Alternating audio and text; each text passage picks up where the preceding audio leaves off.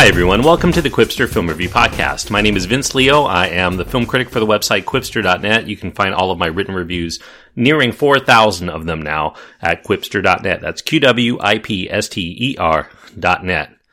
I do apologize. I haven't been putting out as many podcast episodes of late. Some of those are because I've been doing podcasts for the In Session Film podcast extra film segment, but also because I took a week long vacation in Palm Springs. So I'm just getting back into the rhythm of things, catching up on a few movies I didn't get to see during that week. One of them is today's film. It's called Ghost in the Shell. It's the sci-fi action mystery thriller hybrid starring Scarlett Johansson and a host of other uh, smaller international film stars like Pilou Asbæk.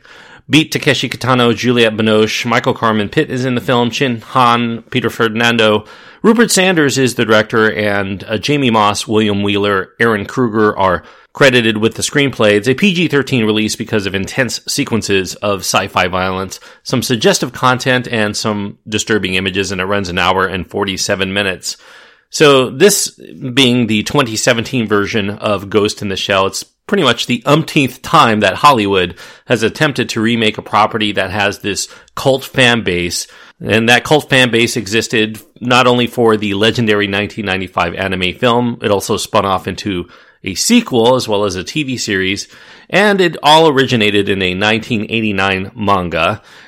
This one tries to broaden its scope to capture as wide an audience as possible to, in their minds, hopefully earn a tidy profit. And as is the custom, the decisions that are made in order to increase its blockbuster appeal go right against the grain of what that original fan base holds dear. And that means that that fan base is going to treat this film with a lot of negative social media commentary since the time it's announced, and especially since the time that Scarlett Johansson was announced in the main role, and that led all the way up to the film's release and beyond. Now, with this film, those who were involved with the process were never able to quite convince the public who are aware of the original work that they would honor the original manga and anime and all of the sequels and spin-off. And as I mentioned, the most glaring skepticism among that group came after the casting of Scarlett Johansson in the lead role that led to cries of so-called whitewashing the characters in order to open the film up to new markets and to new audiences the world over.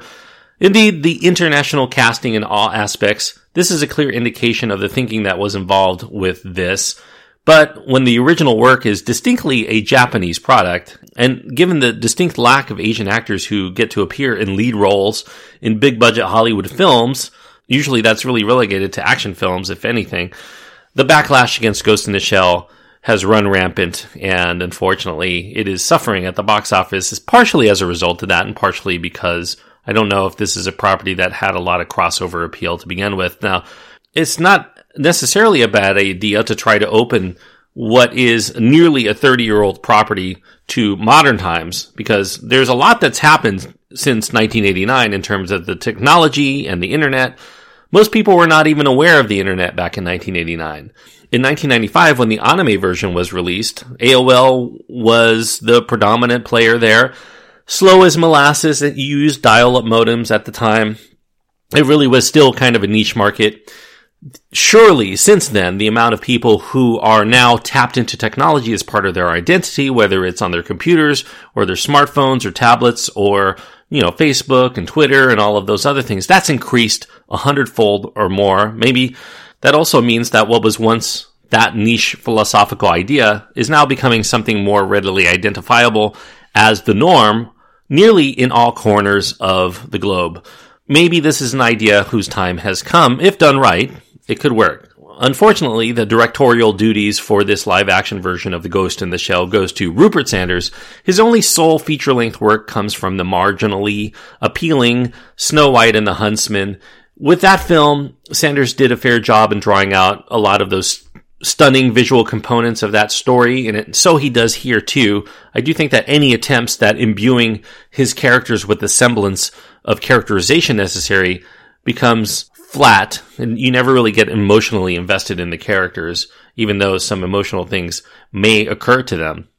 So as, as far as what the film is about, the film does start with Scarlett Johansson playing Major, who is this law enforcement agent who has a human brain, but she lost her body after a terrible accident that nearly killed her. That brain was put into a new body that's entirely synthetic. She's essentially a robot with a human mind. And as we learn in the film, she's the first of her kind. She works for uh, an agency called Section 9, which is a task force currently trying to take down terrorists and such such as their latest assignment, which is this powerful hacker named Kuze, who's been using technology that most humans have been using to modify their own bodies and minds with, and using that to hack into them and control them. And they end up doing his terrorist bidding.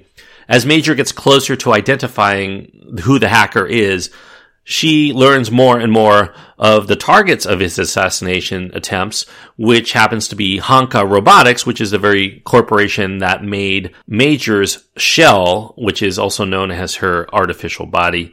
Now, there's more to it than that, but I, you know, this is a film that has a few reveals, I suppose. So I will leave it at that. Ghost in the Shell does adhere pretty loosely to the original 1995 anime feature film, at least in its basic story. It does deviate in trying to also include this corporation as per- perhaps a potential enemy, and to also give more of a personal backstory to the Major, as well as this hacker who has been terrorizing the Cybernetics Corporation. Now, unlike the 1995 effort in which you're thrust into this peculiar world with very little explanation, you have to kind of piece it together as you go along with it. There's quite a bit of exposition throughout the 2017 release so that there's more to try to keep viewers in the know as to what's happening at all steps of the story. So some people who really enjoy the original work for being able to watch it multiple times and get really more out of it because it is a very dense story and a lot of stuff is going on. This film really lays it all out. You should not necessarily be that confused throughout this one. It very much simplifies the plot. Some people who did not like the original work because it was too confusing may like that aspect, but I think that most people who really did enjoy the original will find it too dumbed down to really keep their interest here. Now the performances you know, in, in a film like this, not really outstanding. That's not surprising either, but they, they're pretty workable for a film that's mostly built on its visuals. And Scarlett Johansson does a respectable job trying to portray an entity who's struggling between her human side in her mind as well as her ghost, which is also called her soul or her heart or whatever you want to call it, which resides in this unfeeling synthetic casing.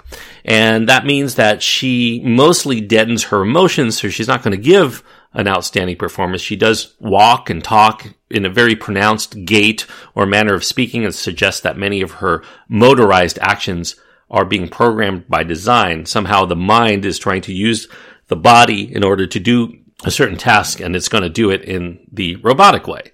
And the aesthetics of the film, they're very impressive, but it's the lack of ability to generate suspense within the action that we do see, as well as any kind of genuine buildup for the mystery that leads to some, what should be stunning revelations. Those aspects neuter Ghost in the Shell into becoming just an eye candy film work that really can't sustain itself on its own characters or the story that's at hand. And as I've often said, it really does take a visionary director to try to bring a visionary work from another medium to life. We got that with Stanley Kubrick, with what he did with 2001 A Space Odyssey. It really did transform Arthur C. Clarke's book into something really cinematic. Ridley Scott did the same for Blade Runner. And, you know, Blade Runner really is the film property that the original anime most resembles in its conceptual design as well as the philosophies regarding artificial intelligence. 2017's Ghost in the Shell does keep that Blade Runner aesthetic in mind, especially in the way that it uses its cityscapes that are full of busy holographic advertisements in the sky. There's this cramped and bustling pedestrian space beneath all of that. It also incorporates many thematic elements of, of course, The Matrix, which is a film widely regarded as being influenced by the original Ghost in the Shell in its own conceptual design and philosophy. So if it reminds you of The Matrix, there's probably a good reason because they're both really mining from the same material. Now, whereas the original works of Ghost in the Shell portend a rising amount of technology used to identify us as individuals, this update seems to be of the idea that merging technology and humanity is inherently a bad thing that's going to happen instead of just a natural course of events. Now, that's kind of ironic that this message is coming from a big budget movie, which rides so much on its CG components in nearly every frame to connect with us.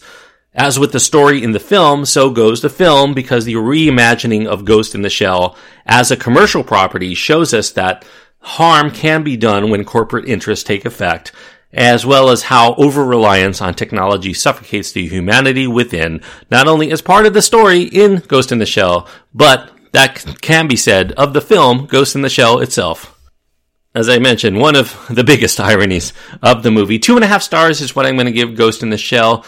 It's certainly watchable and it's not without certain enjoyments, but given that there's already the original Ghost in the Shell, which does the same much better and they, and even all of the advancements in technology, it doesn't really get to capitalize on a lot of the new things it could have been saying about our world and how we've become very reliant on technology in order to connect with one another, as well as how we use that technology to define our identity, it's really a lost cause. I don't feel like uh, the way that Sanders and the screenwriters have composed this film are really doing it in a way to suggest anything more about humanity or society as a whole, rather than try to build this as a pretty nifty action movie. Along those lines, it looks good. There are some nice moments here and there, but just not enough to render Ghost in the Shell as something that I consider to be worth going out of your way to see at the box office. So two and a half stars is the best I can give Ghost in the Shell.